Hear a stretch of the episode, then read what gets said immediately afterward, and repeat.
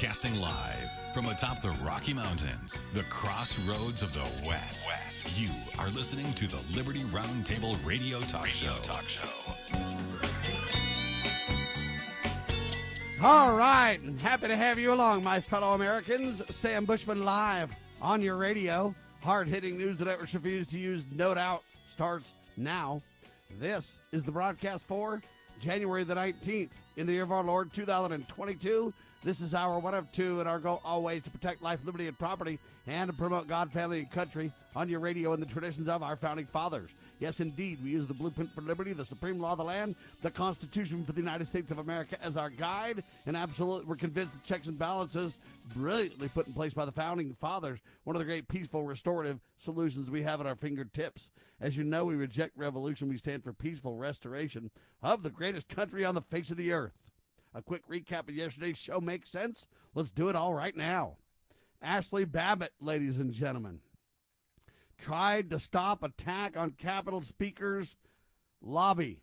You heard me right. The lady that got murdered by your government, a veteran for 14 years, literally tried to stop the attack on the Speaker's Capitol lobby at the Capitol.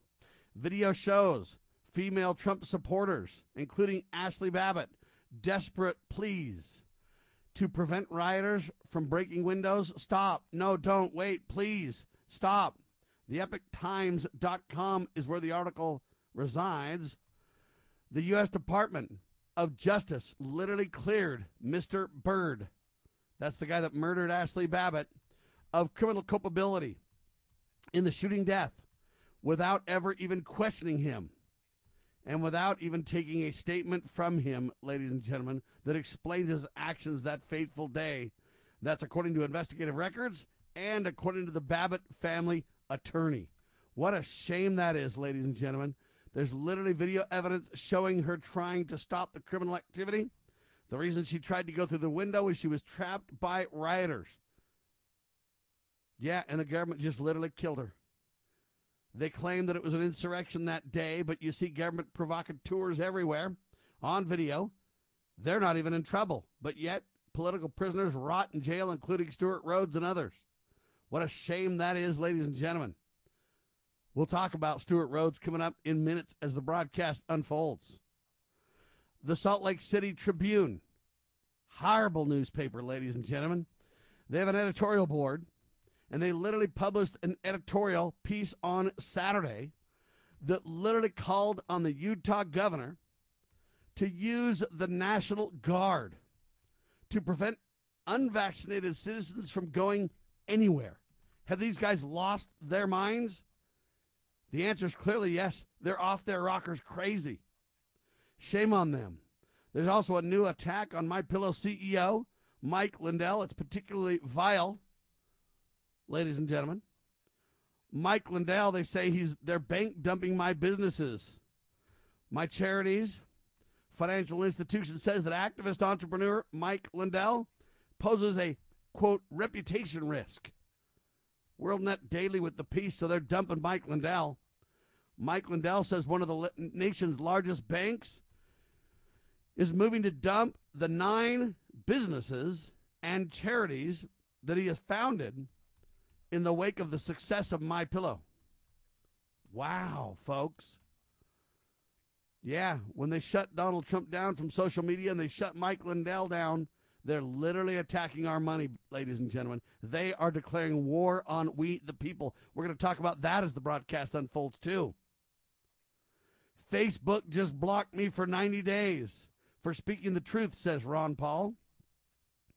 Hour two of Liberty Roundtable Live. Our First Amendment is on the ropes.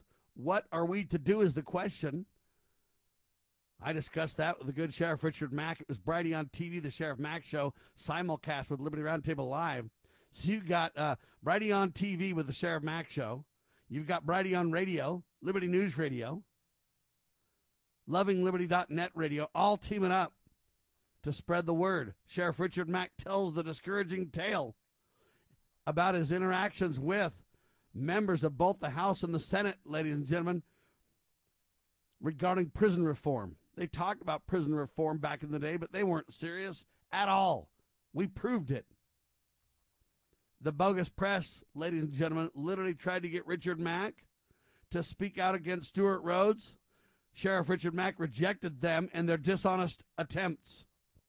Stewart Rhodes, ladies and gentlemen, let's be very clear about this, is innocent until proven guilty. Archives of the simulcast of the Sheriff Mack Show and Liberty Roundtable Live. Uh, the video is available at brighteon.tv. I should say it's brighteon.com, I guess, for the archives. brighteon.com and available uh, on audio at libertyroundtable.com or lovingliberty.net. Spread the word, tell the tale. That's a recap of yesterday's show. Wow, there's so much to talk about, so little time. Let's get to it. James Edwards, well known talk show host, author, and more, with us. Race, politics, and hypocrisy in 21st century America. ThePoliticalCesspool.org is his website, his award winning show every Saturday evening on your radio. And uh, it's live every Saturday evening, but it's on demand 24 7 at ThePoliticalCesspool.org. James, welcome back, sir. Sam, I've got that cool, clean, crisp, and clear January air in my lungs. I'm feeling good. Brand new year of working with you. I'm on Liberty Roundtable this morning. Couldn't be going better. And that was one heck of a recap so much to talk about, as you said. Any one of those topics we could really sink our teeth into. Where are we going? We're going to get it done, but first off, my friend, I'm up in the Rocky Mountains. You don't know what crisp, cool, clean air is. That's probably true, relatively speaking. Yes, I'm just teasing. It's it's actually um, strange weather on the south though recently, isn't it? Well, uh, we've had, uh, you know, on Christmas it was about 80 degrees, and then winter finally came, and uh, it, it, you know it's been getting a little cold. I mean, a little cold for us anyway. I think the cold front's coming through tonight, and uh, it's going to get back down into the 30s, which I love. I, I, I think you know for the people, uh, our ancestral memory is stirred. Uh, those of us who who whose ancestors came over here to found this country, come from the windswept isles of Northern Europe and Great Britain and Scotland and those places. So uh, I think somewhere in our history we're used to cold weather. So every time it sets in, I kind of get excited. So I don't, I don't now what I'm not used to, even after you know being born and raised in the South, is those subtropical summers. So I like winter. I'm a winter guy, having a good time. But I haven't had a Rocky Mountain winter, so you know, good point. I'm all about the winter, spring, and fall. the summer's too hot for me. Well, you've got a show for all seasons, about. though, Sam. That is right, sir. All right, I want to talk about several different things. I want to talk about Stewart Rhodes. He's innocent until proven guilty, ladies and gentlemen. Now, let me set the stage for the discussion, then I want James to rock and roll. Number one, the only information we have about Stewart Rhodes is what we get from two sources your government, so FBI, CIA, Justice Department, etc. And then the only other source, if you call it a separate source, would be the media, which is really controlled and ran by and owned by the FBI, the CIA, the same government wonks that told you the information in the first place. So whether it's um, uh, and your Attorney General, whacked out Merrick Garland, uh, or your president, whacked out Joe, or whoever, okay, you're getting the information from that source or government media sources. Really, it's all the same thing, James. And the truth is, I don't think that we can fairly even say, oh my gosh, the information about Stewart Rhodes is damning. This and that and that and the other. All we hear is government propaganda. Yeah, they supposedly broke into the Signal app and breached the uh, encrypted communications, and therefore Rhodes said this and did this and did that and did it. I watch videos, sir, of all the provocateurs that literally took uh, place on January the 6th. Stewart's not among them oh, well, Sam, he's the engineer behind the scenes. He's a, okay, you know what? Why don't we hear from Stewart himself? Why don't we hear from other sources? There's 14,000 hours of video they simply will not even release at this point. Uh, all the good guys uh, seem to be in jail. The people who were there politically, who meant well and who wanted to protect and who truly wanted a genuine audit into election fraud. We never got the audit into election fraud, but we had a certain uh, provocateur event that day uh, and you know what gives with this? Uh, so a lot of people are starting to throw Stewart Rhodes under the bus. I will not be among them. I'm not going to just take the media and your government propaganda and turn that into oh man, Stewart's. I believe Stewart, who says, look, I was trying to defend the president that day. I was trying to fi- to defend our republic that day. Um, they're wrong on this. What do you say, James? Well, you know, I had uh, saw this last week. I I don't know if it was the New York uh, Times or the Washington Post but I repeat myself. they all speak with a single voice, of course, and they're all mouthpieces for the system. And when I say system, I'm talking about the courts, uh, the government, academia, the media, of course, all working as a, as a single unit which they do. And I had seen this uh, headline about Stewart Rhodes, and I immediately sent it to you because I know that that's someone who you're uh, well acquainted with, and you know, guest on this program in the past, and I have worked with him in, in some capacities. I, now, I should say, for full disclosure, that I have my own uh, concerns with Rhodes that have nothing to do with this, um, but as far as this goes, and so by by saying that, I said that uh, to let people know that uh, there are some things. Well, I'll just go ahead and say it so there's no confusion, and I'm not uh, trying to uh, be secretive or mysterious or whatever. I, I, with Rhodes, I think there was a demonstration in defense of um, a Confederate monument in New Orleans uh, a couple of years ago. And uh, the Oath Keepers were down there ostensibly to defend the monuments, which was certainly a, a good and noble cause. Uh, but then when uh, members of a Southern Heritage organization arrived, uh, well, the media had called them racists, of course, and so all of a sudden, Rhodes and the Oath Keepers who were with him at that uh, at that time uh, went and joined the Black Lives Matter people who were there to desecrate the monument and were counter signaling and virtue signaling against. Um, against the, the Southern people who I knew, by the way, who I personally knew. Now, uh, I say all that to say Ladies, this: when on, I James, come into there. defend, Stay there. Candid conversation straight ahead, ladies and gentlemen. We don't hold anything back on this radio program. We tell the truth. We let people say what they want to, as long as they obey FCC rules. We believe in the First Amendment, baby. We'll tell you about it in seconds. James Edwards, thepoliticalcesspool.org on your radio. The spirit of the American West is alive and well in Range Magazine, the award winning quarterly devoted to the issues of the American West. Each issue contains informative articles, breathtaking imagery, as well as the culture of cowboy spirit today, and gift ideas, like this year's Buckaroo calendar. Order online from rangemagazine.com. Loving Liberty Network salutes the spirit of the American West at rangemagazine.com.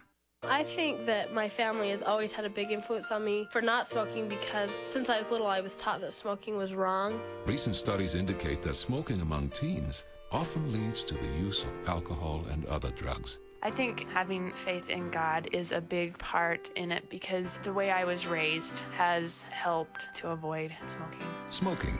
If you think you're old enough to start, you're smart enough to stop. A public service message from this station and the Church of Jesus Christ of Latter day Saints. Your call is being transferred to the listening ear. Listening professionals dedicated to hearing you. Hello, listening here. Who am I listening to? Um, Carrie, but I was calling my mom. Yes, you were, but your mom was so busy she felt it was important for you to have someone who could completely focus on listening to you and you alone. So she subscribed to our service. Go ahead, I'm listening. Well, I'm not quite sure. Where to start? Well, I can listen to school issues like science projects. I can listen to boy problems, although that's an extra $3 per call because of the emotional drain on me. How about we start with how you wish you had made cheerleader? I didn't try out for cheerleader. Um, this isn't uh, Mary? Carrie. I'm Carrie. Oh, oh, sorry. There is no substitute for a loving parent. And when you really listen, love is what they'll hear. From the Church of Jesus Christ of Latter day Saints. For more tips on strengthening your family, visit family.mormon.org.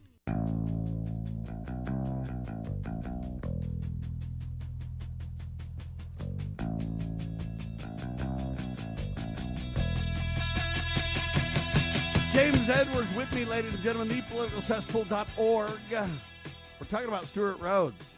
And I've got the headline that I wrote, ladies and gentlemen, say, please, people, do not forget that Stewart Rhodes is innocent until proven guilty. No matter what you think, resist the urge to barbecue him in the court of public opinion, ladies and gentlemen. The only information we have is through government and your government controlled media. We don't really have any other reality checks, ladies and gentlemen, at this point. So beware, be cautious, and understand the principles that underpin liberty. James? Yeah, I the way the break came in uh, just a couple of moments ago left a bad taste in my mouth. I'm not trying to to cast aspersions on Stewart Rhodes. I think overall the organization that he uh, represents uh, is is something that um, has has done good work and has a good cause. I'm just saying in this one uh, instance, uh, I had some cause for concern there, totally unrelated to what we're talking about. But the reason I brought it up But- was but- just to let you know. that- Explain though in detail though. Finish your statements on the concern though. Well, that was all there was really. They had gone down there to join uh, with supporters, and we had covered this on the radio. This was a couple of years ago, of course. Joined with the supporters of the Confederate Monument, but then uh, when they found out that some of the supporters of the Confederate Monument had been called racist in the media, they immediately turned and went to the other line and were standing with Black Lives Matter supporters. Uh, they're counter signaling against the so-called racists. So, you know, of course. Um, that was peculiar to me. You know, when you, you, you have this tough guy organization that's going to stand up and defend liberty at all costs and all this, but, you know, all you got to do is say the R word. I wrote a book about this that is well known, you know, 11 years ago. So I was just thinking, hey, you know, what's going on here with this guy? But, um, but in any event, the reason I brought it up was just to let people know who are out there. We can be objective. We can be discerning here on this program, and we don't defend people just because we know them uh, or have worked with them or have heard uh, of them or, or something like that. Uh, in this case with Stewart Rhodes, I mean, yes, I'm sure it is just like we saw to a much lesser extent with regards to the severity with the Charlottesville civil suit uh, late last year, where you have people.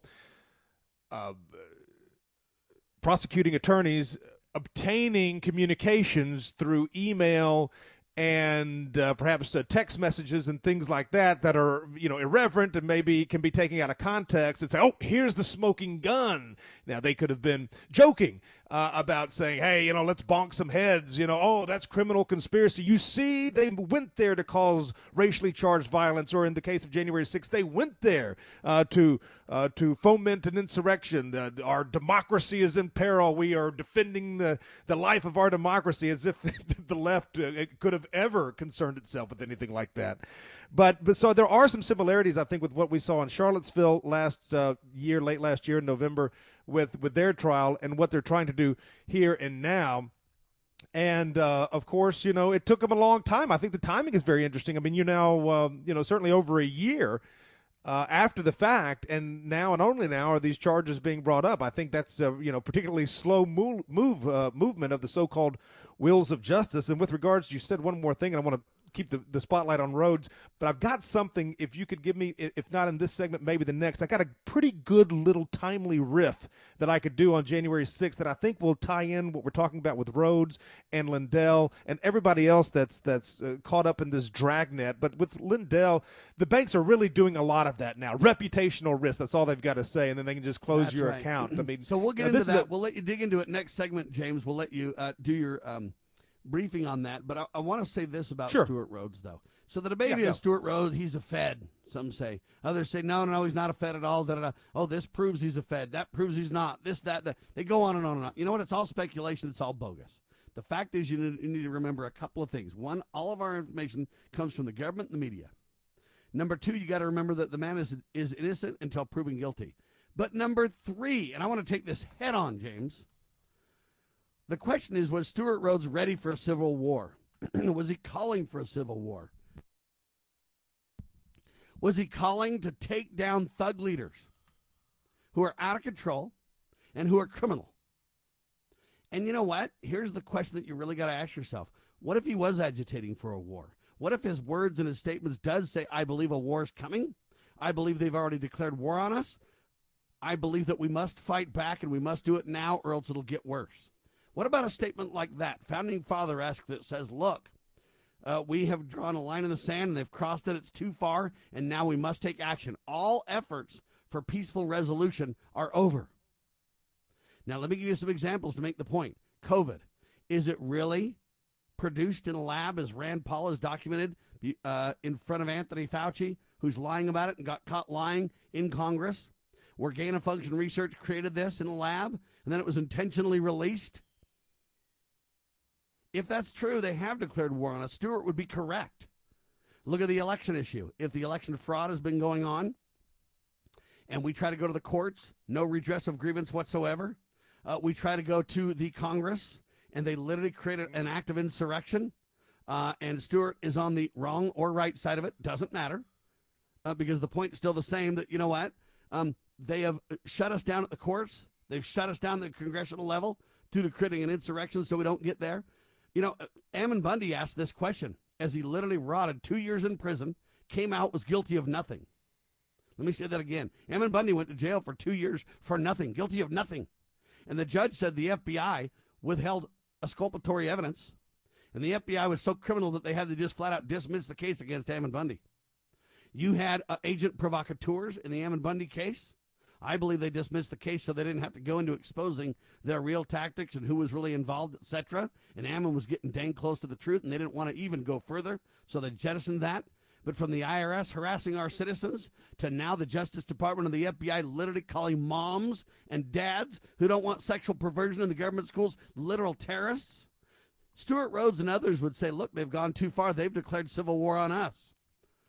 So was Stewart Rhodes ready for a civil war? And if he was, does that make the, the government the good guys and Rhodes the criminal?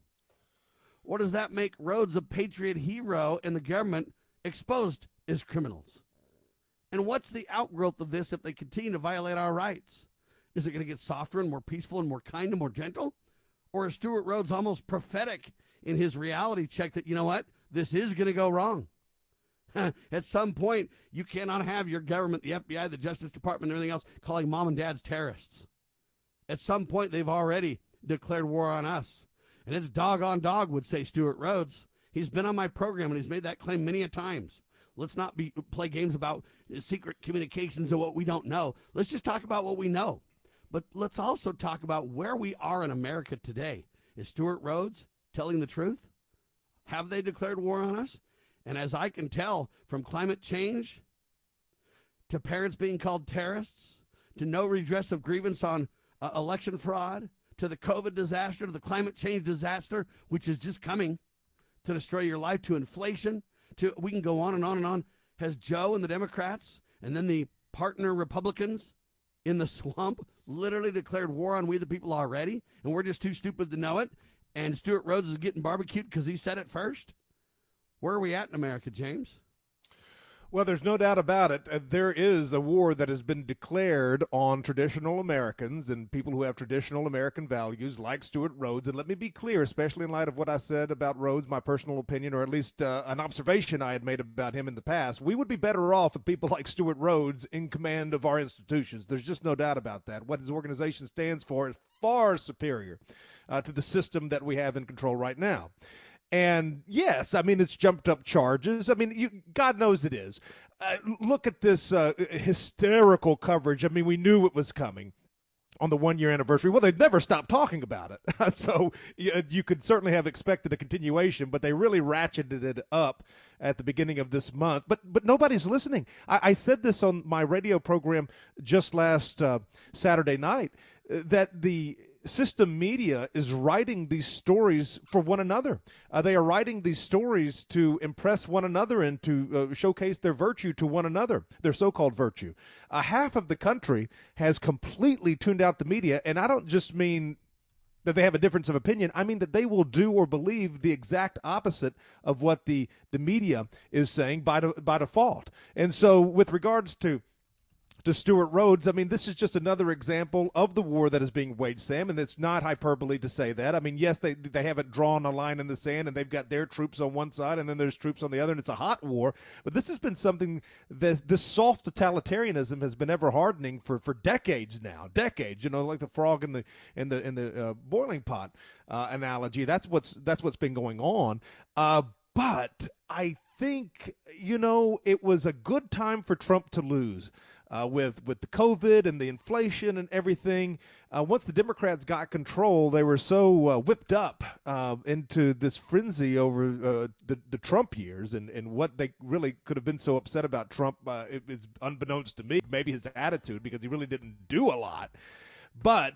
the babies pulled the pin on the grenade, and things are really changing now, and they're changing in a good way, it's particularly within the Republican base. People like uh, the Oath Keepers, that mentality. I think they've gone too far. I think things are going to change and uh, and Hang change tight, for the we'll better. talk about it. James Edward with us, ladies and gentlemen. You're listening to the one and only Liberty Roundtable Live.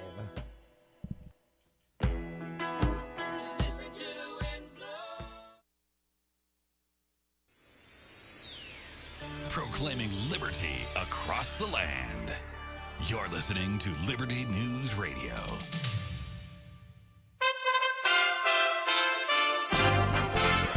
USA Radio News with Lance Pry. AT&T and Verizon announced Tuesday they will delay this week's scheduled rollout of 5G cellular signals near some airports due to concerns from the aviation industry. The concern is the 5G spectrum is too close to the airline landing computer systems and could create delays or even worse. Pushing the narrative of nationalizing elections, Senate Majority Leader Democrat Chuck Schumer told lawmakers Tuesday they're going after the 60 vote filibuster rule in order to get the legislation passed. The John Lewis Voting Rights Advancement Act and the Freedom of Vote Act are needed as Schumer accused state level Republicans of trying to take away the vote from younger, black and brown, elderly, minority, and low income voters. Democrat Senator Joe Manchin at a press conference says there are already laws on the books to prevent what Schumer is talking about. The laws there, the rules are there, and basically the government. The government will stand behind them and make sure they have a right to vote. USA Radio News. Get to Kohl's to save on beauty, essentials, and home. Take 20% off all beauty and fragrance during our Love Your Look beauty event. Pick up Nike hoodies for the family starting at $19.99. Save 50% on Carter's for baby. And Sonoma Goods for Life bath towels are only $8.99. Plus, take an extra 20% off when you spend $100 or more. And get Kohl's Cash. This weekend at Kohl's. Select styles offer valid September 20th through 23rd with promo code SAVINGS. Some exclusions apply. See store or Kohl's.com for details. I know you've been waiting a little bit longer than normal. Jen's manicure spot needs an extra pair of hands. Who's at the front desk right now? Someone who's handy with everything from nail files to spreadsheet files. Deirdre's not coming in today, but we have that whole bachelorette party. Indeed can help her hire great people fast. I need Indeed. Indeed, you do. Instant Match instantly connects you with quality candidates whose resumes on Indeed match your sponsored job description. Visit Indeed.com slash credit and get $75 towards your first sponsored job. Terms and conditions apply. Don't do the crime if you can't do the time. That was a simple deterrent that curbed most violent crime in America. Now with crime spiking in major cities throughout the United States, soft on crime DAs are being targeted for recall elections. One DA in Southern California might be the subject of a second recall. Spiking crime in Los Angeles and criticism of District Attorney George Gascon calling for lenient charges and sentences for the offenders are fueling another effort to recall him. Los Angeles County Sheriff Alex Villanueva telling Fox News he's confident in the latest recall effort. The recall is now gaining steam. There, there's a petition that's already uh, being um, is to approved by the registrar recorder. And it's going to be out in circulation. So the organizers are going to definitely uh, do a probably a better job uh, this time than they did the last time because they're more organized now and they're well funded. From the USA Radio News Phoenix Bureau, I'm Tim Berg.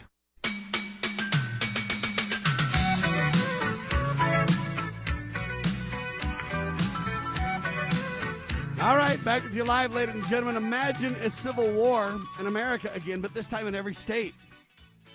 Yeah, you say Stewart Rhodes talked about that, and he was really pushing for war. Was he, or was he just ready for one? Was he pushing for one, or was he acknowledging the reality that we're closer to one than you might think, ladies and gentlemen? You don't believe me? You think Stewart Rhodes is the only one talking about this? National Public Radio, NPR, literally headquarters in Washington, asked this question. Imagine another American Civil War, but this time in every state. NPR, ladies and gentlemen. What do you think about that? Not long ago, the idea of another American Civil War seemed outlandish. These days, the notion has not only gone mainstream, ladies and gentlemen, but it seems to suddenly be everywhere. Believe it or not, Business Insider even published a poll in October saying the majority of Americans believe the U.S was already in the midst of a quote cold civil war. Then last fall, the University of Virginia Center for Politics released a poll finding that said the majority of people who had voted to reelect former President Donald Trump now wanted their state to secede from the Union. The data also showed a stunning 41% of those who voted for Joe Biden in 2020 who said that now would be a good time to split the country. Researchers have found such, quote, downbeat assessments of America's democracy. Now, I know we don't have one, but that's what they say, right? We have a republic, folks. Among the young, the Institute of Politics at Harvard's Kennedy School published a poll that found that half of voting Americans under the age of 30 thought that our democracy was in trouble or failing. One third also said they expected to be a civil war within their lifetimes, and a quarter of them thought at least one state would secede from the Union. That's NPR, James. Well, it is going to happen. It's inevitable it's going to happen. You're going to have a balkanizing here, uh, as you have had throughout history, and all of these uh, nations that become a Tower of Babel with uh, competing races and religions and everything that could divide uh, a people or a community. We have that here now. We're not a homogenous nation that believes in in God anymore, uh, with a common culture and a common language. And so, yes, it is going to fall apart. Now, whether or not it'll be a, a, civil war as we know it, I mean, why would we want Washington? I, I think you know secession is certainly a very real possibility, and I don't know if secession happens. It's if it's necessarily going to be the people like us who you would think would be doing it. I mean, would we? Who would stop the left coast from seceding or New York from seceding? You know, um, nobody. Uh, and so we'll, we'll, see how it goes. But no, I think within our lifetime, Sam, and I think this is a pretty safe p- p- prediction. Before we uh, get called to our eternal reward, uh, the 50 states as we know it here in America will not exist. And that's not necessarily a bad thing. But if, if with your kind indulgence, my friend, if I could have two minutes here, I think I could tie all of this up. I, I have something that I think uh, brings it all into sharp focus with regard to the coverage of January 6th, Stewart Rhodes, the cancelization, uh, Mike Lindell, all of that. Now, what we saw with the media's coverage – is what any anyone who understands the system would expect. False claims that the original event was a coup, an insurgency, or even a rebellion. It was just a riot uh, that President Trump intended uh, it and designed it. I think he was surprised at what happened, as most people were, that he should have rushed to the Capitol and had his people stand down. Uh, you know, that could have been a good move, but the security was never going to allow it, and uh, that only the right would ever do such a thing. Well, of course, now this is a thing that has to be reminded. You know, people like Stewart Rhodes are, are getting um, served up. it's the left that regularly riots, loots, and burns our cities nationwide. So the hypocrisy here stinks to high heavens, of course, with the media. But the most interesting thing to me about the retrospective uh, that we saw in the coverage of January 6th the last uh, couple of weeks was the question that they never asked. And this is the point, Sam, at least not within the establishment or its kept media. And that question is why did Americans think that they had to physically invade the Capitol in order to be heard, if you want to call it an invasion? Now, the answer to that to me is uh, that the January 6th, uh, 2021 events on Capitol Hill was the flip side of the cancel coin. Uh, that's what we're talking about. When the establishment decrees that anyone who voted for President Trump or fails to abase himself before cultural Marxism becomes an unperson, those people have only one way to make themselves heard, and that's to take to the streets. To understand the dimensions of, of, of this problem, you got to realize that somewhere between a third and a half of all Americans have been canceled in some way, shape, or form, whether it's cancellation from social media or from banks or from all of the above, like us. What that means is that they no longer exist from the establishment standpoint. They may not be allowed to speak. Their interests don't have representation. So uh, they can't be quoted or published. If, if you have politically incorrect views, speech or writing can be brought to the attention of your employer. The employer must fire you or risk being canceled themselves and uh, they must be driven from their field, made unemployable. Uh, they could be physically attacked. We saw this throughout the Trump campaign of 2016, physically attacked by Antifa. And if you fight back, you're going to be charged with a hate crime. These people are people. We're political subhumans now. And if we or our property are subjected to an attack by the goons of the left, well, then the media will just say that they had it coming, that we had it coming, and that event won't make the paper. So I'll sum it up with this in its imprudence, the, the establishment, which is, is just wholly gone into this cultural Marxism uh, way of thinking, thinks there's going to be no blowback for canceling something upwards of 100 million Americans. Uh, well, on January 6th, there was some blowback. Now, it was very, very mild to even the most garden variety Black Lives Matter riot that we saw just uh, within the, the several months before January 6th of 2021.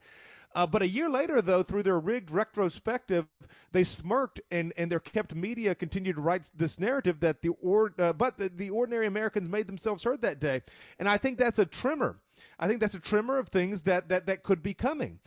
Um, and I don't know if that's necessarily a bad thing. Now, I don't think there was a lot of violence. What little violence there was really was was the left, as you mentioned with the Ashley Babbitt thing. But uh, an objective observer would realize that there's another America out there beyond the establishment and its rigged media whores And that America is made up of the worker bees who make the establishment drones' lives comfortable. And they see that the game is being played at their expense. And they know that they have been declared unpersons and that they have no voice and that their interests don't matter. And at a certain point, events are going to propel them into the streets, um, perhaps even throughout the whole country and not just Capitol Hill. And when that happens, uh, if that happens, uh, and you tell everyone who, who voted for Trump and millions uh, more uh, who, who did not vote but reject cultural Marxism uh, to to to go to hell.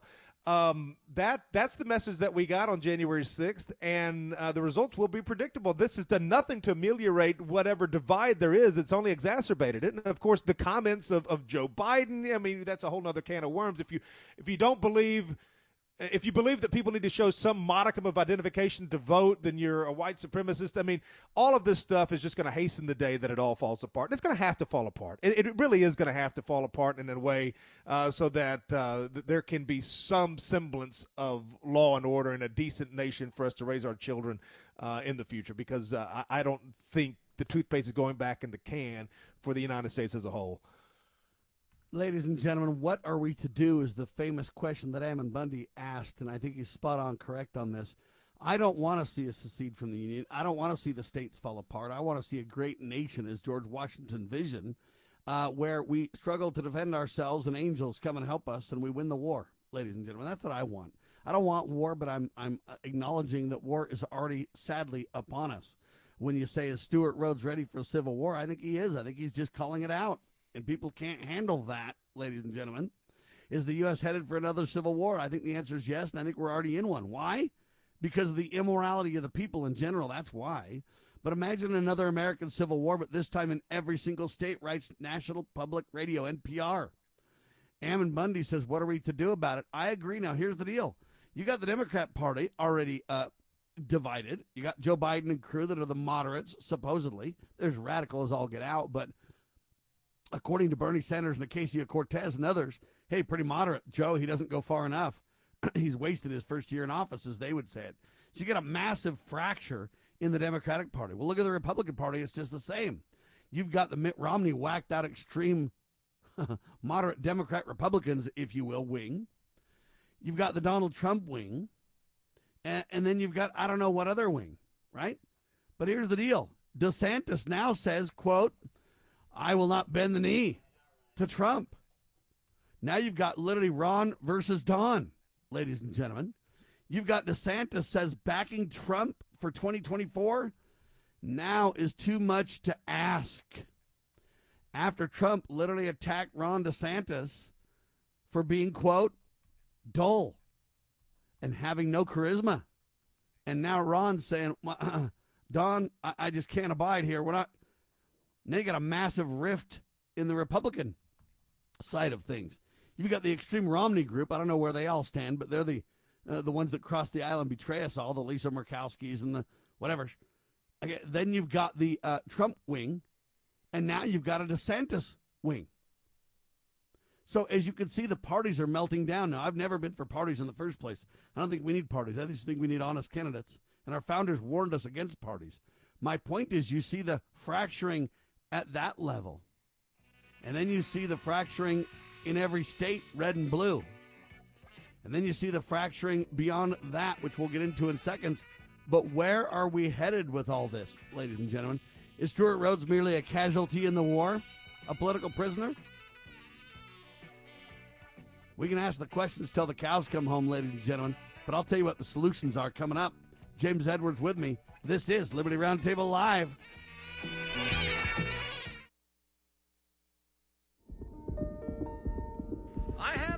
Question. Can a nation conceived in liberty carry its head high if it denies protection to the youngest and most vulnerable of its citizens?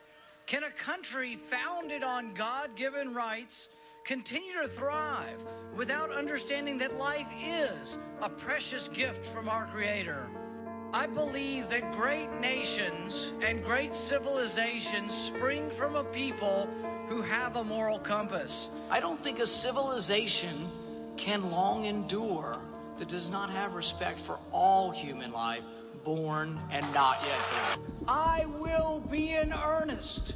I will not equivocate and I will not excuse. I will not retreat an inch and I will be heard.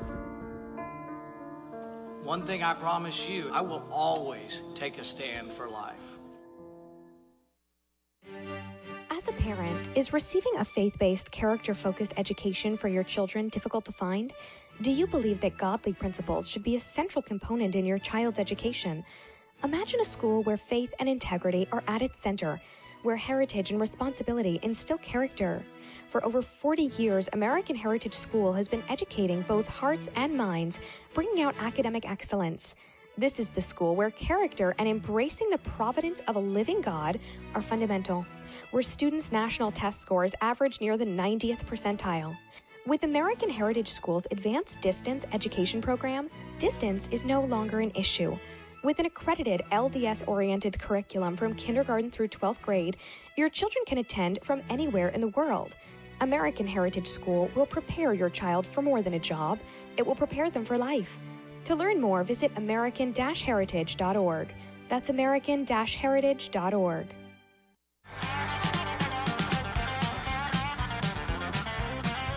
Back at the live, ladies and gentlemen, some people say it's just the mainstream press, the CIA driven press trying to create a rift between Ron and Don, and that it's not a real division at all. I, I don't know. I just see divisions in these parties that have lasted for a long time, these fractures. The Republicans have been for Trump or against Trump. That's been a dividing line for quite some time, ever Trump, ever since Trump rolled down the escalator. Uh, back in the day, there's been the, the Trump Republican supporters and then the old hand non Trump people, whatever. Uh, Republicans have been against Trump for a long time. Uh, now they're starting to kind of gravitate towards Trump when they see the crowds he pulls uh, and everything else. But uh, is it a division driven by the media, or is that division already there? The media is just exploiting it. Uh, time will tell, James. Well, there's no doubt there's divisions in this country. There's just uh, that's as clear as the, the the plain as the nose on our face, as they say and uh, it's not look it's not a bad thing at this point. I, I don't think. I mean i was for the secession my ancestors were going for in 1861 so i look i mean we we like the fact that uh, there was this, this this great country at a time. I mean it was really short lived though in my opinion. Uh, it was short lived from the time of its founding uh, for about really less than 100 years.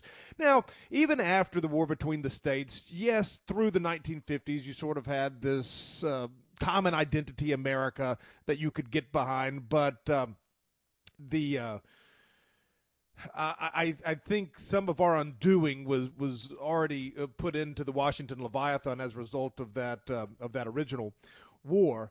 But uh, again, uh, a nation with so many um, a nation that has so few things in common is just not going to stay. I mean, I, I just I, I don't see that being the, the case long term. Uh, and and again, when you serve up people like like Stewart Rhodes and you you deep look Mike Lindell, I mean. He supported the president of the United States, and he questioned whether or not there was election fraud. Now, he certainly had the money to to to question it with a very big megaphone, uh, but but that was it. And you know he can't have a bank account anymore. I mean, this is the, the more people look, I, and, and, I can relate to that. Uh, in 2006, I lost PayPal. I was no longer to, to use PayPal because of the things the media said about me, and and now uh, I have been deplatformed from literally every credit card payment processor uh, in in the country, maybe even the world. Um, if, if, I try to get onboarded, I, I just get laughed at when the, when I put in my name. It's just you know completely shut down. Uh, lost Facebook. I, you know, this was happening to me 15 years ago. So I, you know, I've got some experience in this. But I think the, but you know, I had always talked about taboo issues, and so people say, well, you set yourself up for that by tackling these hard issues. But I think now a lot more people are tackling them, and it's become a lot more mainstream than it was. But when you are deplatforming and and serving up um, conspiracy and uh, sedition charges against people like Stewart Rhodes and then the pillow guy uh, regular churches now are getting deplatformed. I think, in a way, that's a good thing. I think everybody needs to know that to the system, to the establishment, they don't differentiate between uh, people who who talk about sensitive issues and the average garden variety Trump supporter. And uh, the more people realize that they're coming after all of us, uh, the the um, the the way that they're able to sniper those of us who have been outspoken uh, sort of dissipates, and uh, we are uh, all put together. And there's going to be strength in. Um, in those numbers, so uh, I guess we'll just uh, we'll see where it goes from here. But I think the more times, the more you can make the system expend its ordinance is is going to be good for us in the long term. But of course, you know, I wouldn't want to be in Stewart Rhodes' shoes. It's uh, an uncomfortable position. It's unfair. It's unjust. I think. I mean, I haven't you know weighed through all the evidence, but normally it's as I say, the default uh, position anyone must take is whatever the system tells you, whether it's law enforcement, these alphabet soup government organizations. Uh, FBI, CIA, things like that, the media, whatever they're doing is probably uh, the the truth that's on the other side of it. Amen to that reality. I'm not trying to stir divisions or coax divisions uh, either. Um, but but, Sam, if but, Sam, I got to say this one more thing. It, it, whatever happens, it has been thrust upon us. That's the thing. That's the That's thing right. people have to remember. Uh, what have what have we done except for advocate for uh, the faith of our fathers and the uh, the America that uh, resembled that which our parents and grandparents and, and ancestors grew up in, an America that was so much more superior uh, to the one that we have now. Whatever happens, whatever comes, it was thrust upon us. Amen. That's a reality check. And that's why we always advocate for peaceful solutions. We advocate for civility. We advocate for unity. Uh, but they won't let that happen. Uh, and, and we're going to lose more and more and more and more of our liberties because I believe of the immorality of the people. Uh, the North and the South debate back in the Civil War was a very complicated one. I don't believe it was primarily about slavery as we're dishonestly taught. I believe it was about states' rights uh, and self determination and autonomy uh, for the states. The states literally said, We created you, government. You don't control us. Uh, that battle was fought, and, um, you know, hey, it's been difficult ever since. Uh, I understand some points of the North, which is let's stay together as a country. I understand the point of the South, which is, hey, let's uh, guarantee our state rights, and the country's never been the same since you obliterated them uh, back in uh, 1861. I get that fracture. I get that will haunt us today. Uh, but have you read George Washington's vision for the future of America? Because if Oh, you is that a have, que- ladies, yeah, it's a question for anybody. It's really a, an open-ended question, James. If you want to answer it, you're more than welcome to. But it's an open question to anybody, because George Washington believes that as the Savior Jesus Christ comes, uh, we're fractured as a country so bad to where we're in a war and we're about to lose to the enemy. A- and Christians rally and angels support them, and we win the war and conquer evil. Uh, and then eventually the Savior Jesus Christ returns. This is a vision of, uh, George Washington had. And I believe what they're really coming for, and I've said this for a long time, it isn't about all these divisions. They're coming for the Christians. That's the war that began in heaven uh, when Satan was thrust down. And that's the war that continues today. And their real goal is to come for the Christians, James. That will be the real dividing line over time. Those who will testify of Christ, those versus those who want to force you to deny the Christ. That's where it's coming down to, buddy. That's the real division and the one we cannot escape. Well, there's just there's no doubt about that. I mean, the war against Christians has been going on uh, since the beginning of time, and uh, it, it it has really ratcheted up here in America. And you know, I have um, the Christian church is weak here. I mean, it has become apathetic. It has become weak and flabby. We need a more muscular and robust Christian church. We need a Christian church that's out on the front of this, uh, that's out on the front trying to defend its flock. Uh, and and um, we don't really have that right now. But it's certainly not buying uh, our churches any cover either.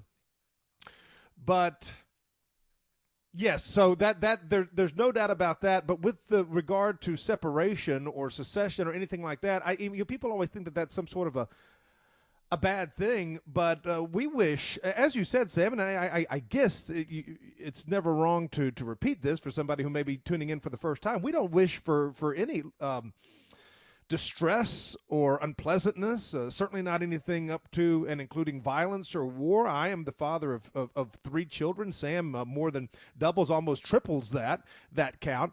Uh, as fathers and, and as men of God, we don't want uh, to to live in a nation or a society where our children are at risk. You know, so we we we want peaceful restoration. We want solutions.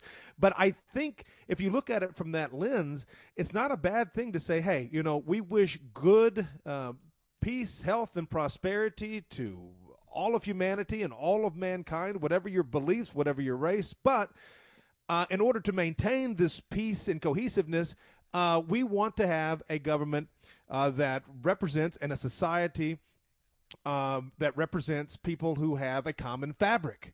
Uh, why would we want to live with with people who are are at odds with our faith and who hate Christianity and who who want to remake uh, society in their image, whether it be transgenderism or whatever latest perversion there is that's being thrust upon us, again thrust upon us. Why would we want to live in a society like that? And if we can't reform the society as a whole, I don't think there's anything wrong or evil or immoral by saying, okay, guys, uh, we're going to do our own thing here. We're going to peacefully leave. God bless you. The best to you and your liberal utopia. But we're going to have this Christian nation, and we're going to have a nation where people speak one language and they worship a God uh, that uh, that has a commonality and common denominators and uh, we we celebrate the same heroes and we we observe the same holidays and there's nothing wrong with that. And if we can't get that back with America at large and I think that the ship has sailed on that there's nothing wrong with saying you know what? Let's secede. If you want to use that word you can you can use whatever word you want and create that society uh, where where our faith and our people can flourish. Ladies and gentlemen it's a difficult uh, deal for all of us because you know what Christ would say, if you're not if you're not one, you're not mine. You know what? What about intolerance? What about Christianity? What about freedom? What about the principles that underpin freedom?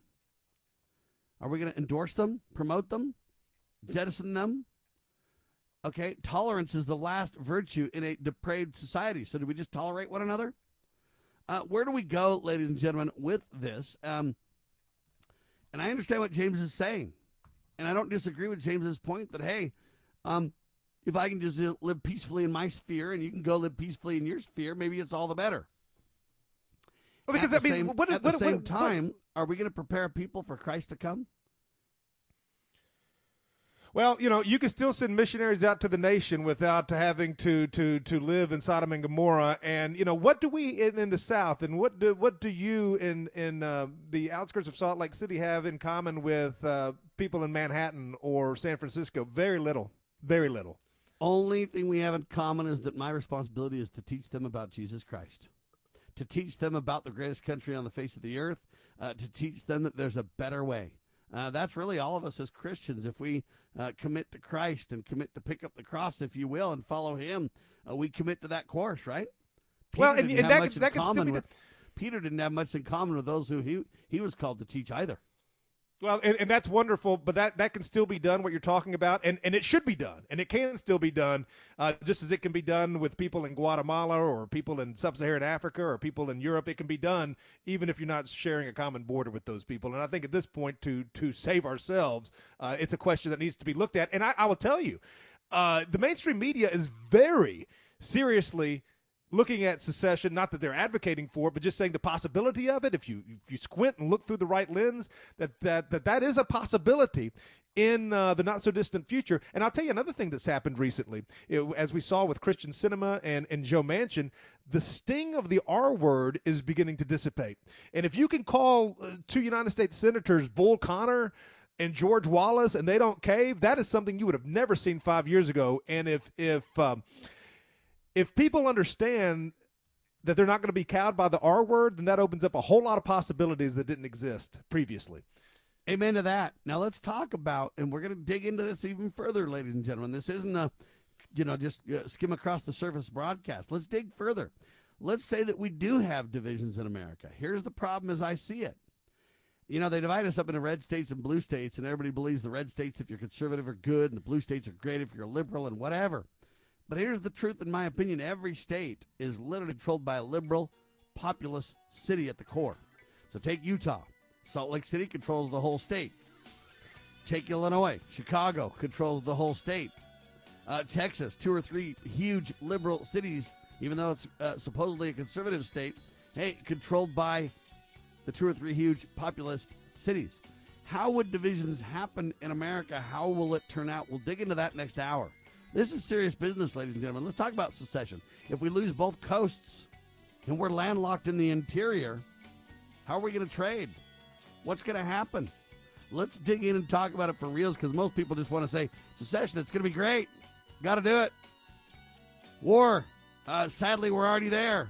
But I think people are asking for what they know not. War's horrible.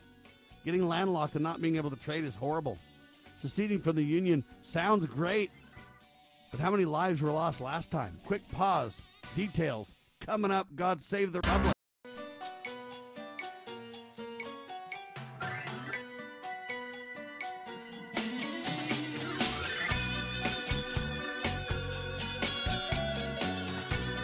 Broadcasting live from atop the Rocky Mountains, the crossroads of the West. West. You are listening to the Liberty Roundtable Radio Talk Radio Show. Talk Show.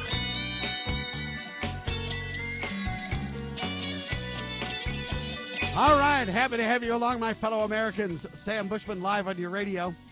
This is the broadcast for January the 19th in the year of our Lord 2022. This is Hour 2 at 2. We're with James Edwards, ladies and gentlemen. We're talking about hard hitting talk at your fingertips. Most people don't even have the guts to tread where we walk routinely. Can you take on the hard topics in America, ladies and gentlemen? Can you discuss it? Or you're a charlatan for the very thought of the discussion. That's kind of the issue we have, ladies and gentlemen. Last hour, we talked about the war uh, that Stewart Rhodes claims is already happening. Was Stewart Rhodes ready for a civil war? Is the U.S. headed for another civil war? Imagine another American Civil War, but this time in every state. National Public Radio claimed that, ladies and gentlemen. Ammon Bundy asks, What are we to do? There's no redress of grievance anymore. You go to the courts, shut down. Abortion, we've literally mil- murdered millions. And we're praying the Supreme Court justices get it right this time. Donald and Ronald in fights. Some would say they're not really just uh, two heavyweights being exploited by the mainstream press. Is it true or is it a real issue? the fractures in the Republicans and Democratic Party, the fractures are everywhere. It's really a war on Christianity. TheNewAmerican.com writes a piece on that. What would a modern day secession in the United States really look like, ladies and gentlemen? What kind of divides are we talking about? James Edwards with me both hours. He's the author of a book called Racism Schmacism. He's also a well known talk show host in his own right every Saturday evening live, thepoliticalcesspool.org uh, during the week on demand at your fingertips. Uh, incredible articles and, and breakdown from the South, if you will. Uh, and, you know, James and I might slightly disagree on things. He's fine if we separate. Uh, I understand the Civil War idea and the, the, the quest of the South.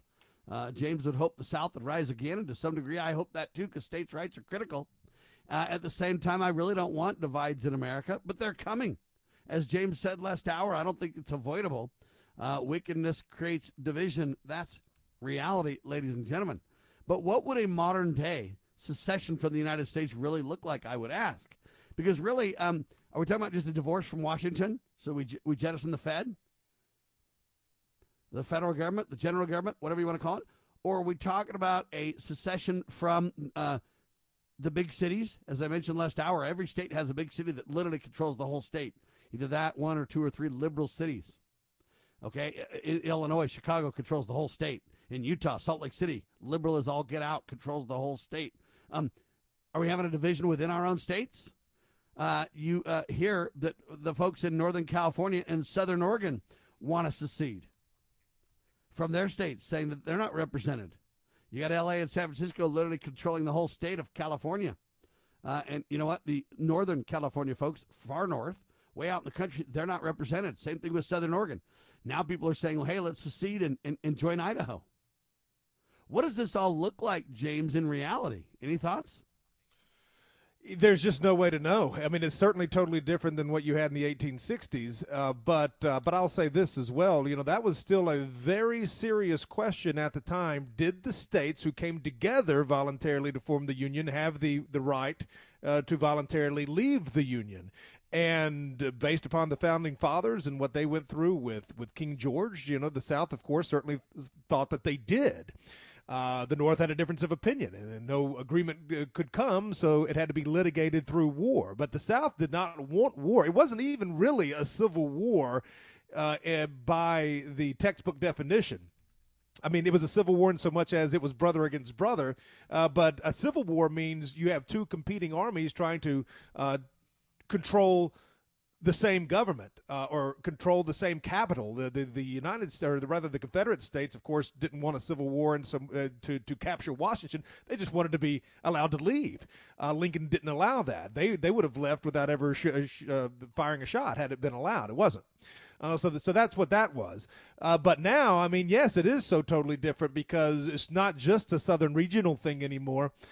Um, you have, as you mentioned, uh, the Greater Idaho uh, secession plan. You, you, you, ideas for Texas itself to secede. And you're so right too, Sam, about how uh, these cosmopolitan, metropolitan areas bring down the whole state. If you look at the county by county uh, voting patterns of deep blue Oregon, you would be surprised to find that more counties in Oregon are red than blue, but it's just that the population center in Portland brings down the entire state. So I don't know, but you're already having, you know, because it's going to be very difficult if just every state secedes from uh, the population centers that that you know uh, bring it bring it down. Uh, that that's hard to imagine that you'd have that many different secessions, but you're already having secessions in some ways. A very very interesting uh, piece of data that I saw just a couple of days ago that documents state population trends since the beginning of COVID. Okay, so since March of 2020, so many of the states where you have heavy COVID restrictions are having um, net negative population uh, growth. I mean, they are losing their population. The South uh, right now, over the course of the last two years, has had a population boom because people from New York and the far west and other places where you have uh, liberal state governments or liberal city governments are moving to the South uh, to find freedom from uh, the totalitarian COVID restrictions. Um, and so I think that's very interesting. I mean, that in and of itself is a form of secession in a way, or maybe you could just call it immigration or whatever you want to call it. But I, I think it's uh, a the, protestation, that's for sure.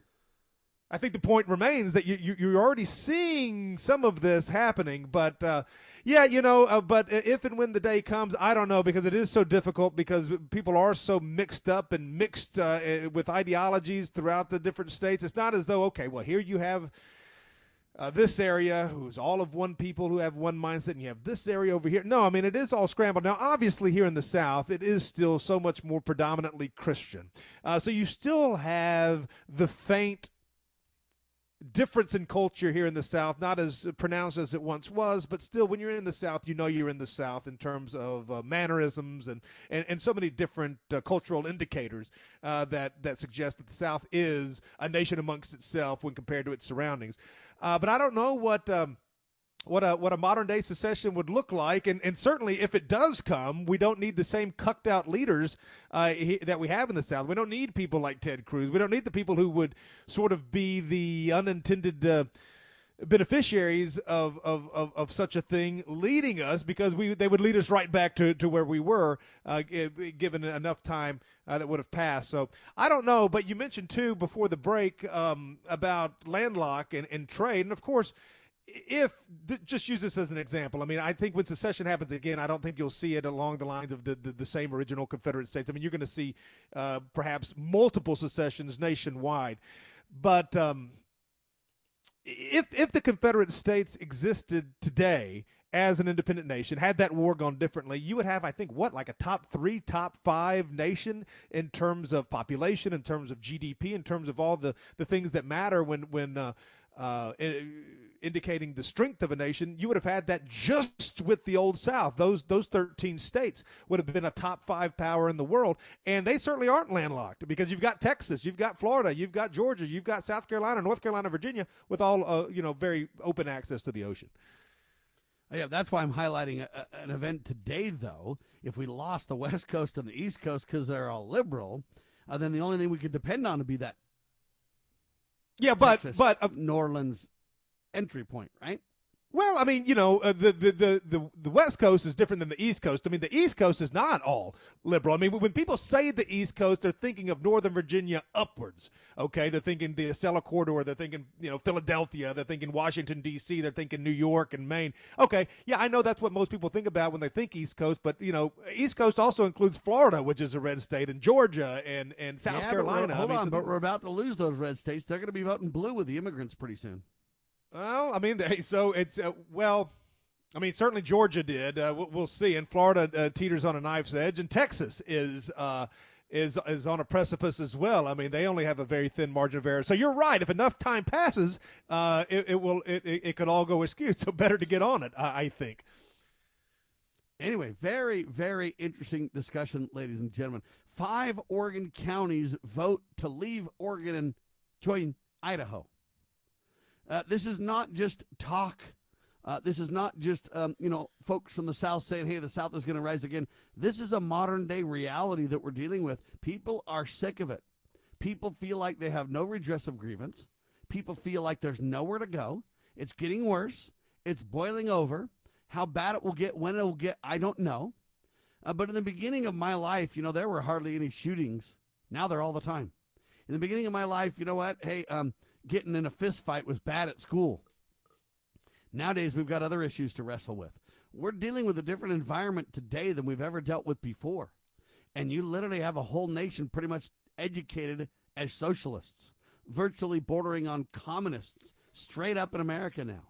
Um, literally, congressmen and senators don't mind telling you they're flat out a socialist. They don't mind admitting they have communist leanings. We have now hawked ourselves in debt to so many nations and so many factions. What happens if they call the debts due?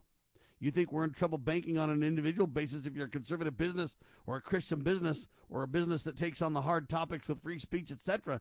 Um, what about real banking shenanigans where they literally call a halt to the con game and say, look, you're going to have to pay your debts, and we can't. I mean, look, we are literally on the brink of having America carved up into pieces.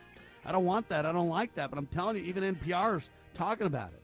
States with literally five counties wanting to leave one state and join another. Ladies and gentlemen, the divisions, uh, all I can tell you is if we're not very careful, we're in serious trouble. What does it look like in reality, though, huh? Hang tight. Liberty Roundtable Live. Scott Bradley here. Most Americans are painfully aware that the nation is on the wrong track and in dire straits. Unfortunately, most political pundits only nibble around the edges when they claim to address the issues. Even worse, many of the so called solutions are simply rewarmed servings of what got us into the mess we currently face. And the politicians think we're so gullible and naive that we'll buy their lies that they have reformed and now understand where they led us astray. Unfortunately, the truth of the matter is that they simply wish to continue to hold power. The solution to America's challenges is found in returning to the timeless principles found in the United States Constitution. My book and lecture series will reawaken in Americans an understanding and love of the principles which made this nation the freest, most prosperous, happiest, and most respected nation on earth. Visit to preservethenation.com and order my book and lectures to begin the restoration of this great nation. Okay, girls, about finished with your lesson on money? Daddy, what is a buy sell spread for gold coins? Well, when you sell a gold coin to a coin shop that's worth, say, $1,200, you don't actually get $1,200. But don't worry, we're members of UPMA now, so we don't have to worry about that. Daddy, what if somebody steals our gold? We don't have any gold at the house. It's stored safely in the UPMA vault, securely and insured. But the S&P 500 outperformed gold. Daddy, gold is a bad investment. Some people do think of it that way, but actually, gold is money. And as members of the United Precious Metals Association, we can use our gold at any store, just like a credit card. Or I can ask them to drop it right into mommy and daddy's bank account, because we're a UPMA member family. Find out more at upma.org. That's upma.org.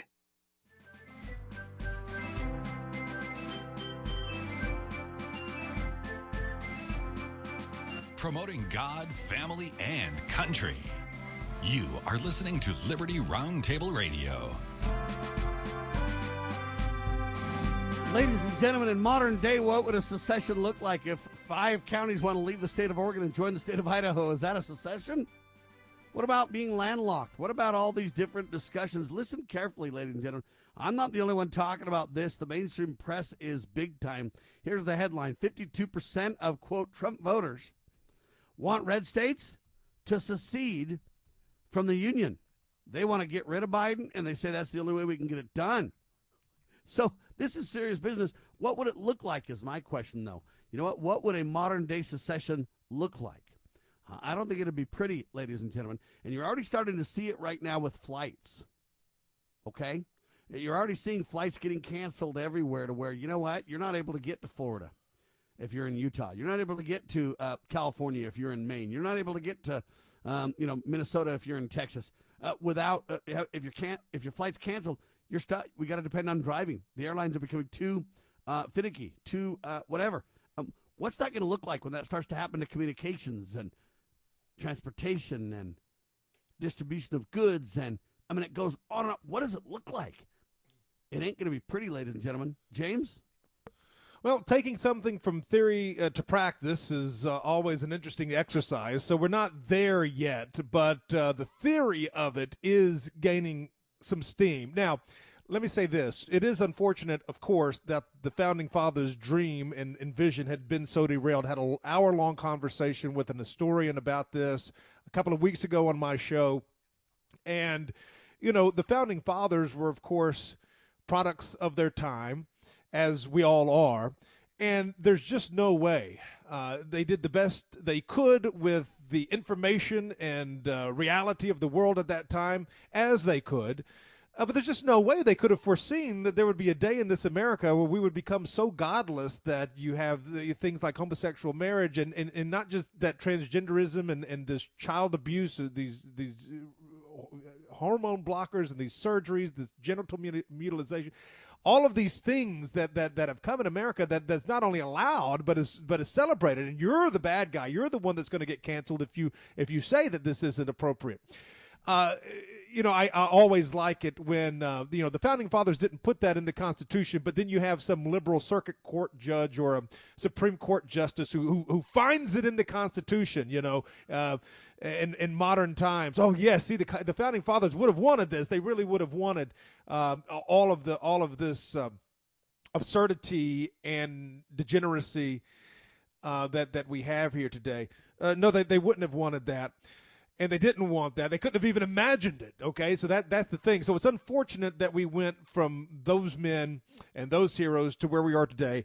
But that is a, a path that this country ha- has taken. And so the question again, Sam, has to be: is it better for our children to separate uh, from a system and from a government and from a media who uh, is is pushing this on them in, in, in schools? Critical race theory, the the idea that uh, if you're white, uh, you are somehow uh, morally inferior, and you were you are evil and all of your ancestors are evil and all of the people from whence you came have never contributed anything good to humanity and nothing could be uh, further from the truth than that but that that's what we've got so is it better to protect our children from uh, from that and if separation is the way we have to do it if that's the most peaceful way to do it if it's the uh, the, the easiest path of least resistance way to do it uh, then then I say let's do it but again your question how does that get done well uh, when the conversation becomes a little bit more serious, perhaps uh, that path will be illuminated. But I, will tell you this.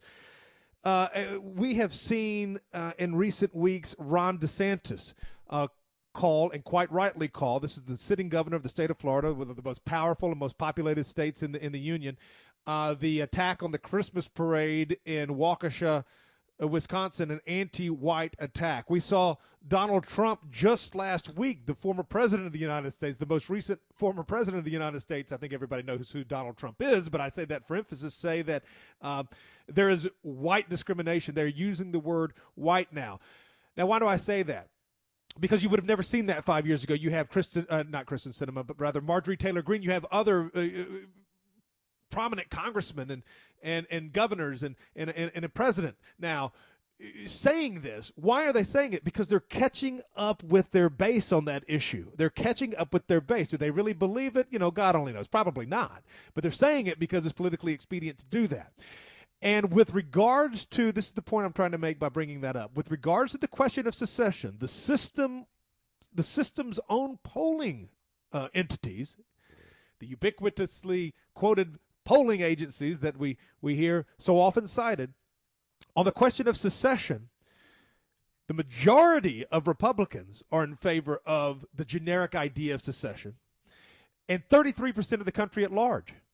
All right, so I think if you have a politician, just as they are now beginning to say, okay, yes, there is white discrimination, discrimination against whites going on out there, and they're living to see tomorrow because that's where their base is. If you have a politician in a state who really and sincerely and earnestly starts pushing for secession, I think you're going to see a real groundswell of support for that, particularly amongst the, the truly marginalized populations of this country, uh, rural whites and Christians. And if you, the day you have a politician start seriously pushing for secession, a, a guy that's in a position to actually do something about it, like a Ron DeSantis, for example, I'm not saying he's for it or against it. I don't, I don't think he, I, I've never heard him speak of it, but he is talking about some other things. You get a guy like that, um, that that's when the the pedal could really accelerate. I, I think, uh, though, and this is why the media is covering it so much. Polls indicate that there is enough support out there right now to get this conversation through the door.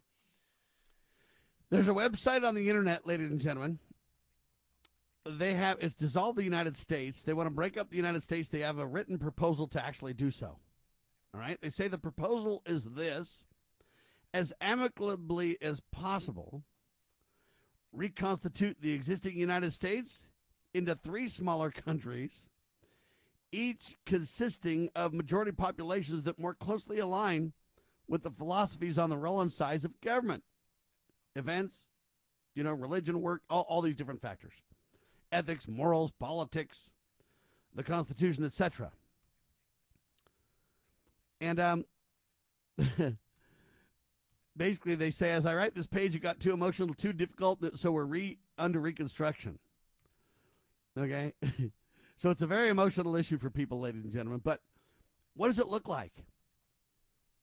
What does that proposal look like? Is it going to be my town? Sick of Salt Lake City? Okay, Salt Lake City um, literally is the liberal bastion of Utah. Most of the state's fairly conservative. Uh, but my town's like 40 miles south of Salt Lake City. My town's got about 35,000 people in it. Do, does my town just secede from the state? There now. Get rid of those suckers. They're all liberal and crazy. Well, it's all true. They are liberal. They are crazy. They are, they do control the state. They don't listen to us. Some would say the American empire is falling apart. What does it look like? Where do you live? Is is Tennessee uh, going to be a, a, liberal bastion of Memphis? Is the liberal center uh, gone with the red? Or, I'm sorry, gone with the blue, and, and you're going to be in the in, in the red secession of the state. What does this look like, ladies and gentlemen? They say it's time for the United States to divorce before things get worse. Judeo Christian value and a limited government was the idea. The entire platform of the Democrats stand absolutely opposite to that. America's divorce. Left and right each get half of the country, they say. Some are saying, hey, we could have two states, one for the left, one for the right. The middle ground in American politics is gone. Um, why the fall of the American empire will come by 2030. This is everywhere. And, and people might say, Sam, why are you advocating for this? Why are you? I'm not advocating for anything. I'm just telling you this is everywhere. Um, and to pretend it's not is to bury your head in the sand. To pretend it's not happening uh, is ignorant. The question is, what do we do about it? But what does the division look like? Is it red versus blue states? I don't think that turns out very well. Okay? In Idaho, Ammon Bundy running for governor. He says, I want to keep Idaho, Idaho. But Boise controls the whole state of Idaho, the Boise metropolitan region, whatever you want to call it. The rest of the state, um, you know, doesn't have a prayer. Okay, I don't know whether the federal government's our bigger enemy. So we used to think the federal government, the general government was the problem. By golly, all we're going to do is have greater state control and would be fine. Uh, with COVID, we realized the governors are more tyrannical than even Donald Trump was. the states were more tyrannical than even the federal government was uh, during COVID. So don't turn to your state and look for solace because that ain't going to happen either. Okay, what does this look like? And, and do I just then say, hey, I'm an autonomous, my piece of ground here that I sit on, buddy, It's an autonomous free land. I'm going to secede from my neighbors. My neighbors are out of control liberal for crying out loud, too. When I bring up vote fraud, uh, when I bring up this or that, they look at me like I got a third eye, that I'm crazy. Go ahead and secede from my neighborhood. You know what I'm talking about? Uh, this sounds crazy, ladies and gentlemen. I know we're not there yet, but it's a bubbling. How quick can it go from theory to you're in the thick of it? James Edwards with me. Liberty Roundtable live in seconds.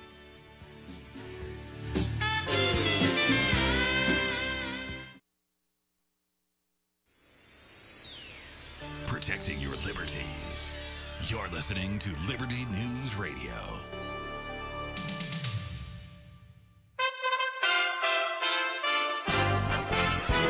USA Radio News with Lance Pry. President Biden will hold a presser in the East Room at 4 p.m. Eastern today. It should be noted President Biden continues to deny the media a list of attendees at Biden's Delaware home. Since the president has spent one quarter of his presidency there, the media must assume presidential business is being conducted in Delaware. Another example of soft on crime DAs not protecting their citizenry, a combined $250,000 reward is now being offered to help the LAPD track down the person responsible for stabbing UCLA graduate student Brianna Kupfer in a random act of violence. The suspect, 31-year-old Sean Lavelle Smith, is a career criminal with a rap sheet on both coasts of the United States. LAPD Lieutenant John Radke. The Los Angeles community needs to come together and come together for the right reason. Of course, it's not just the money, but we need to hold this person accountable for what they did. Ms. Kupfer was working at a furniture store in Los Angeles, California when she was struck down. USA Radio News. Cars that sound like this. Trust Pennzoil Synthetics to protect their engines in extreme conditions. Top racing teams know that Pennzoil Synthetics give them the performance to help them succeed. And your car's engine deserves the same. Because your daily commute is no less important. Get complete protection for top engine performance, just like the pros. Visit Pennzoil.com slash rebate to save on Pennzoil Synthetics. Terms apply.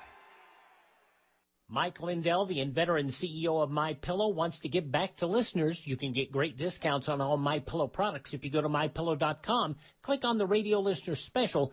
Deep discounts on all My Pillow products, like the buy one get one free special on Giza Dream sheets.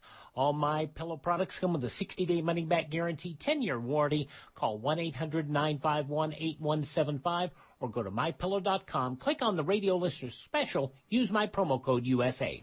As the supply chain crisis sees no relief in sight, cargo ships once again are stacking up in Southern California ports. Now the trucking industry gets a rude awakening for those going across the United States-Canadian border. Truckers carrying products across the U.S. Canada border now have to show proof of a COVID 19 vaccine. Under new Canadian regulations, U.S. truckers who are not vaccinated will be turned away. Canadian drivers returning north who can't show vaccine proof will have to quarantine. Canada implementing the new rules on the weekend, resulting in almost an instant reduction in available trucks. That means prices are up almost 25% on produce and other commodities, according to industry reps. As shipping companies adjust to the new rules, many worry about having to pay more to attract drivers who are vaccinated. From the USA Radio News Phoenix Bureau, I'm Tim Berg. Thanks for listening. We are USA Radio News.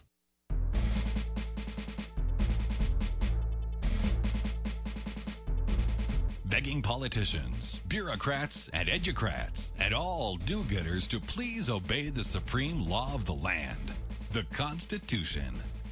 This is Liberty Roundtable. All right, ladies and gentlemen, this gets more and more and more gnarly uh, the more you kind of start to realize what's really out there on the web. Most people believe this is just kind of smattering of discussions, but it's continuing and getting worse.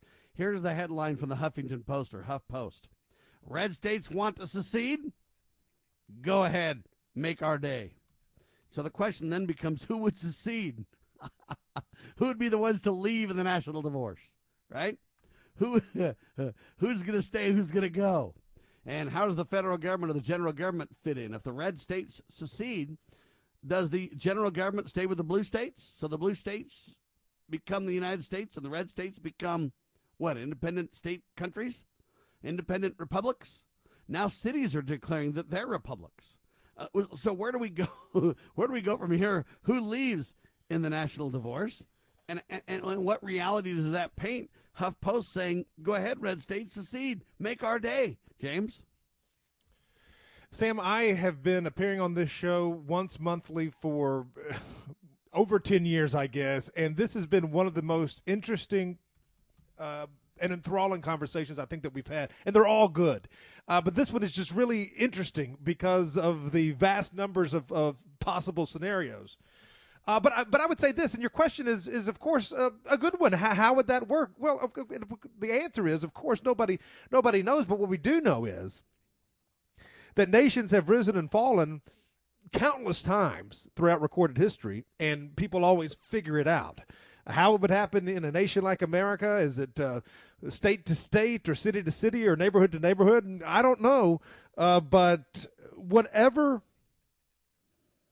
whatever reality comes from this is better, I think, than the trajectory on which we are currently headed. Because I, I, this goes back to what we were talking about earlier in uh, the first hour. I don't think it is an exaggeration to say that if we continue on the present course that we've been on since 1776, this long, slow march downward. I mean, obviously, it's accelerated so much just in the last few decades. But if we continue on that path, that people like us will be imprisoned, Christians will be imprisoned, political dissidents will be imprisoned. You're already seeing the beta test of it with examples like um, uh, Stewart Rhodes and uh, Ammon Bundy and and some of these others. Uh, it's uh, in in uh, civil trials. What we saw in, in Charlottesville, people don't now have the right. You do not have the right if you're political dissident. This has been proven now in Charlottesville. That Charlottesville case was huge because, of course, it's easy to. Um, throw the book at the white supremacist who's going to the so-called white supremacists who's going to care what happens to them but the idea that now you have no right to uh, legally obtain a permit as those demonstrators in charlottesville had uh, to demonstrate uh, your first uh, amendment right of, of free speech and your your your civil right of freedom of assembly on the public public square, I might add. They weren't uh, on private property. This was going to be uh, held at a city park, and, and, now you don't have that right. So we, we, are seeing now the news really tighten. And Merrick Garland, the people with his mentality, this Department of Social Justice uh, that he runs, and and uh, how he is targeting. Um, conservatives and constitutionalists and anybody who's to the right of, of Comrade Stalin. We stay on this present path and I think the idea of uh, oh, you know Mr. Smith goes to Washington and reforming the entire system at large, I just think we're too far gone from that. And that's another point that should be made, Sam. This wouldn't have been a discussion and this would have never been anything that we had to concern ourselves with if, for over the many decades that uh, we have had since our founding uh, until today, if men had done their duty if we had stayed politically involved, if we had not become enamored with bread and circus, if we had not become apathetic, if we had not uh, forgotten to safeguard our families and make sure that who we're sending to represent us is doing the right job, if we had kept control of this country, you wouldn't have to have this conversation. But because we did get fat, dumb, and happy, as a nation. Uh, this this is where we are. So a lot of the blame for whatever comes has to be put at the feet of the people. The feet of the people. The people have failed us, and they have failed the American experiment. But since they have, and since that you can't go back and undo that. Now we have these unfortunate choices uh, that that that need to be considered. And for me, and for me and my family, I would rather there be a separation uh, than continue on the path that we're on. Another 10 or 20 years of this, and I don't think it's going to happen because I think you're already seeing the ground shifting, but another 10 or 20 years of this, we're gone. We're done. All right, ladies and gentlemen, check this out. Here's the question Can a city declare itself a republic? California town just did. This happened in like October and November, by the way. I'm just getting to reporting it. But they call it Oroville, California. Oroville's city council overwhelmingly voted to declare the town a quote constitutional republic. So, so what does all this even mean? Uh, and so you're going to get more and more hostilities with this. The secession idea sounds romantic. The reality, though, may be really, really rough. I predict the day, write this down. I predict the day when it will not be safe or expedient to even travel from state to state. much less town to town. And you see the beginnings of it with the airlines literally melting down right now. You can't even book a flight and count on it anymore. You just won't get there. Great point. Uh, or you won't get there in time. How long will it be till communications or other laws and regulations uh, start to take effect? You know what? Hey, you can't go to New York, New York, because uh, an airline won't take you there. You got to drive. Well, uh, you know, you try to go into New York driving or on a plane, and hey, are you going to show your vax card? Because you know you're not going to get in without one, you evil criminal. Uh, and and what lines, what battles, what circumstances will continue? This sounds like it's far away, and it may be. I don't know. I, am not a prophet. Uh, it may be, but at the same time, it may be right around the corner. How long would it be to where they say, look, you know what? You're not going to have your gun rights here. Your right to keep and bear arms, you carry. That doesn't work here. Uh, abortions. You know, hey, we're going to, and whatever issue, how far till the divide happens? And then they're like, whoa, now we got to in Texas, now that we got this abortion law or whatever uh, to continue. How do we, Mississippi, uh, we got these abortion law. Now, look, we're not going to let you leave the state uh, or come into the state if your quest is abortion. You got to make sure that people don't, you know, cross the line and murder their babies. Uh, and whether whatever it be, I'm telling you, these fault lines uh, seem distant, but you look how quick the COVID changed everything. One second you're fine to move about, next second you're flat out locked down, almost in your homes, almost in martial law, depending on where you lived. Overnight, it was that way. And it was all 10 to 14 days. Two years later, we have never even retracted the change. We're still ratcheting up. Right now, after all the vaccines, over 80% of the nation vaccinated. Literally masks everywhere. Now they're ratcheting up and closing schools right now because none of it worked. How fast can the change happen? I'm telling you right now, whiplash, James. Well, one thing to remember, Sam, is that uh, this is still our Father's world, and God has His hand uh, on um, the world and on the nations and on and on the people.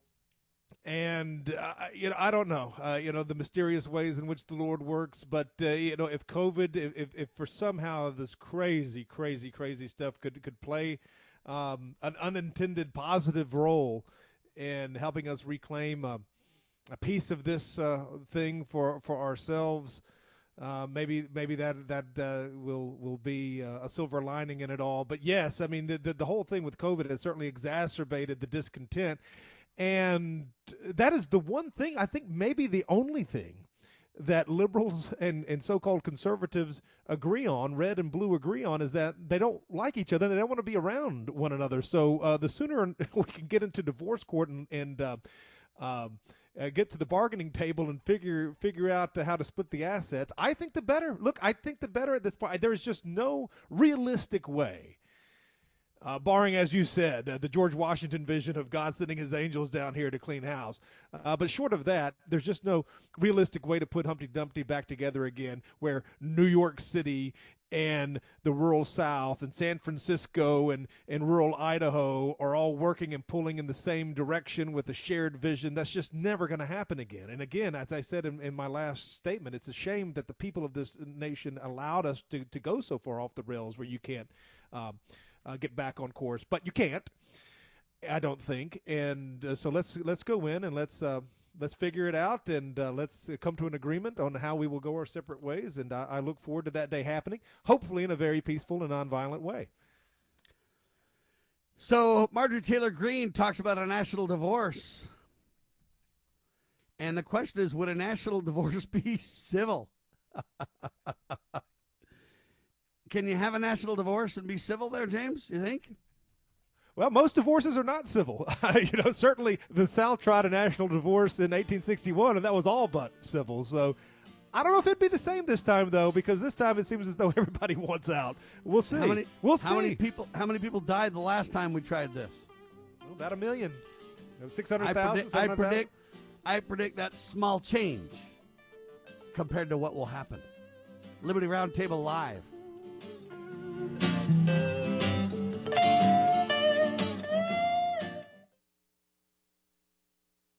Why don't we say to the government writ large that they have to spend a little bit less?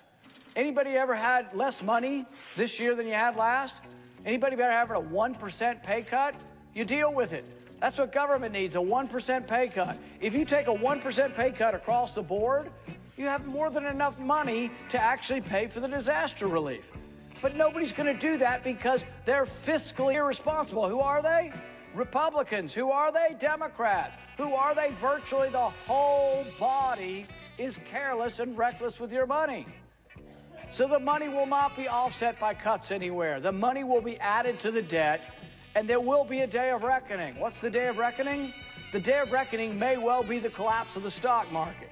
The day of reckoning may be the collapse of the dollar. When it comes, I can't tell you exactly, but I can tell you it has happened repeatedly in history when countries ruin their currency.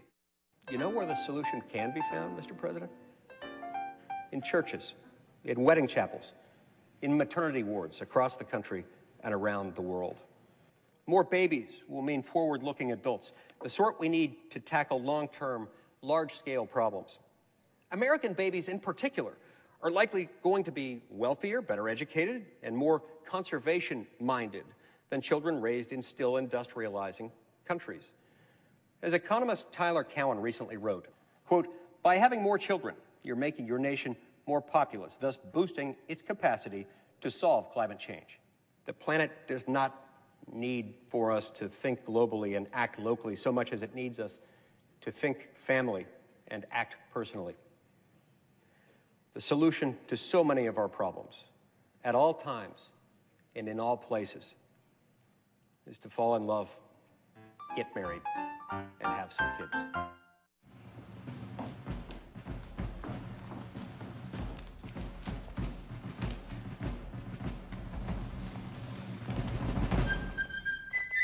With news the networks refuse to use.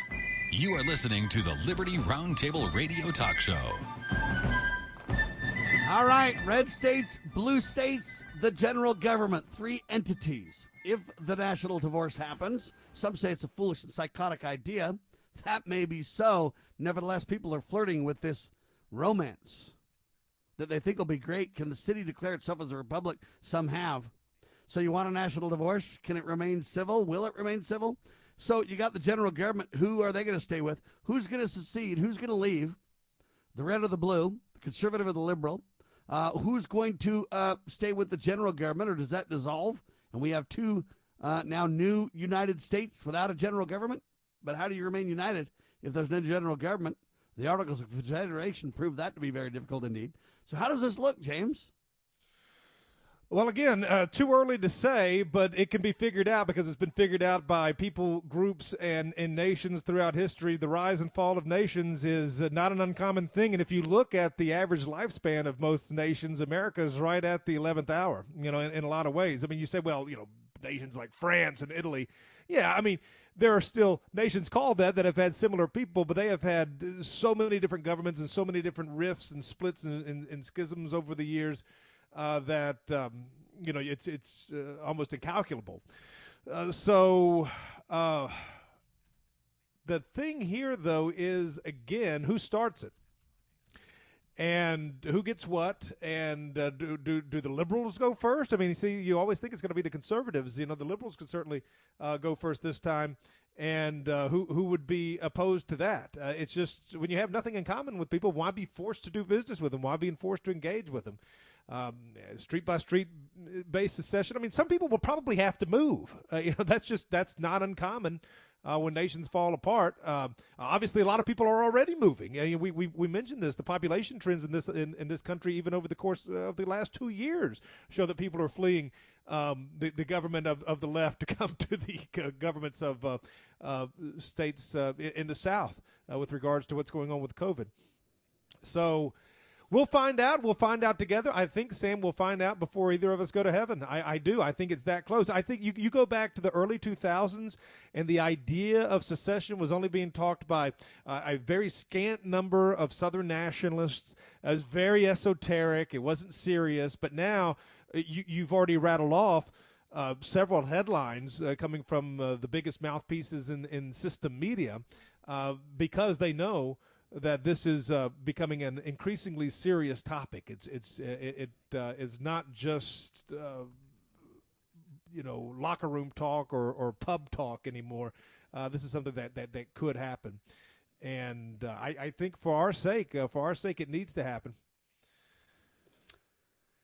So you got to ask yourself a couple of questions: Who owns the United States?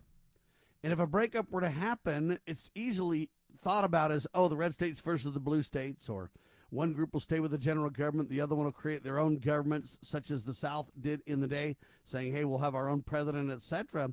Uh, but here's the real question who owns the United States? Okay? Who owns the U.S. national debt? And will they, if America starts to, quote, split up or whatever you want to say, have a national divorce or whatever else, where will these countries make their play? The United States of America, current foreign ownership, Japan, China, etc. Are they going to say, well, hey, if you guys are breaking up, we might as well go ahead and assert ourselves and say, we want this piece, we want that piece. Will countries be vying for pieces of former America, James? Yeah, again, that those are questions that'll have to be settled. Those accounts will have to be settled, but uh, I, I, I am sure that they were settled um, uh, in, in, other places as well. It's it's a complex question. It's one that I don't have the uh, the foresight to, to give an answer to, but it is something you know. Maybe we can leave uh, the the people who caused this left holding the bag, and I can tell you, it certainly wasn't our people. It wasn't our people who were advocating for these mismanaged trade deals and, and, and all of this this spending that, that ratcheted up the, the debt to, to, to where it is now. But of course, you know, when it comes time for responsibility and accountability, the, the people who were who, who actually caused it aren't going to be the ones who uh, who who uh, are going to want to settle the ledger. But yeah, who who keeps Washington D.C. And you know, Washington D.C. is the seat of the empire. And uh, if anybody who's ever been to Washington D.C., if you can take away the, the politics of it and the, the fact that you got those 535 sociopathic uh, congressmen there. I mean, I mean, there may be two or three ones that, with which we have some common ground, and the senators and, and all of that. You know, just the disgusting, I mean, truly a cesspool, truly a modern day Sodom and Gomorrah, but it is beautiful. Those museums and those monuments are beautiful. Who gets that? Uh, you know, you could take a city like Washington D.C., populated with uh, right-thinking Christian people, and you, would have something worth preserving. I, I, don't know, Sam. I, I don't know, but I'll I'll tell you again, and this is a point that I've made two or three times now, but it's worth repeating.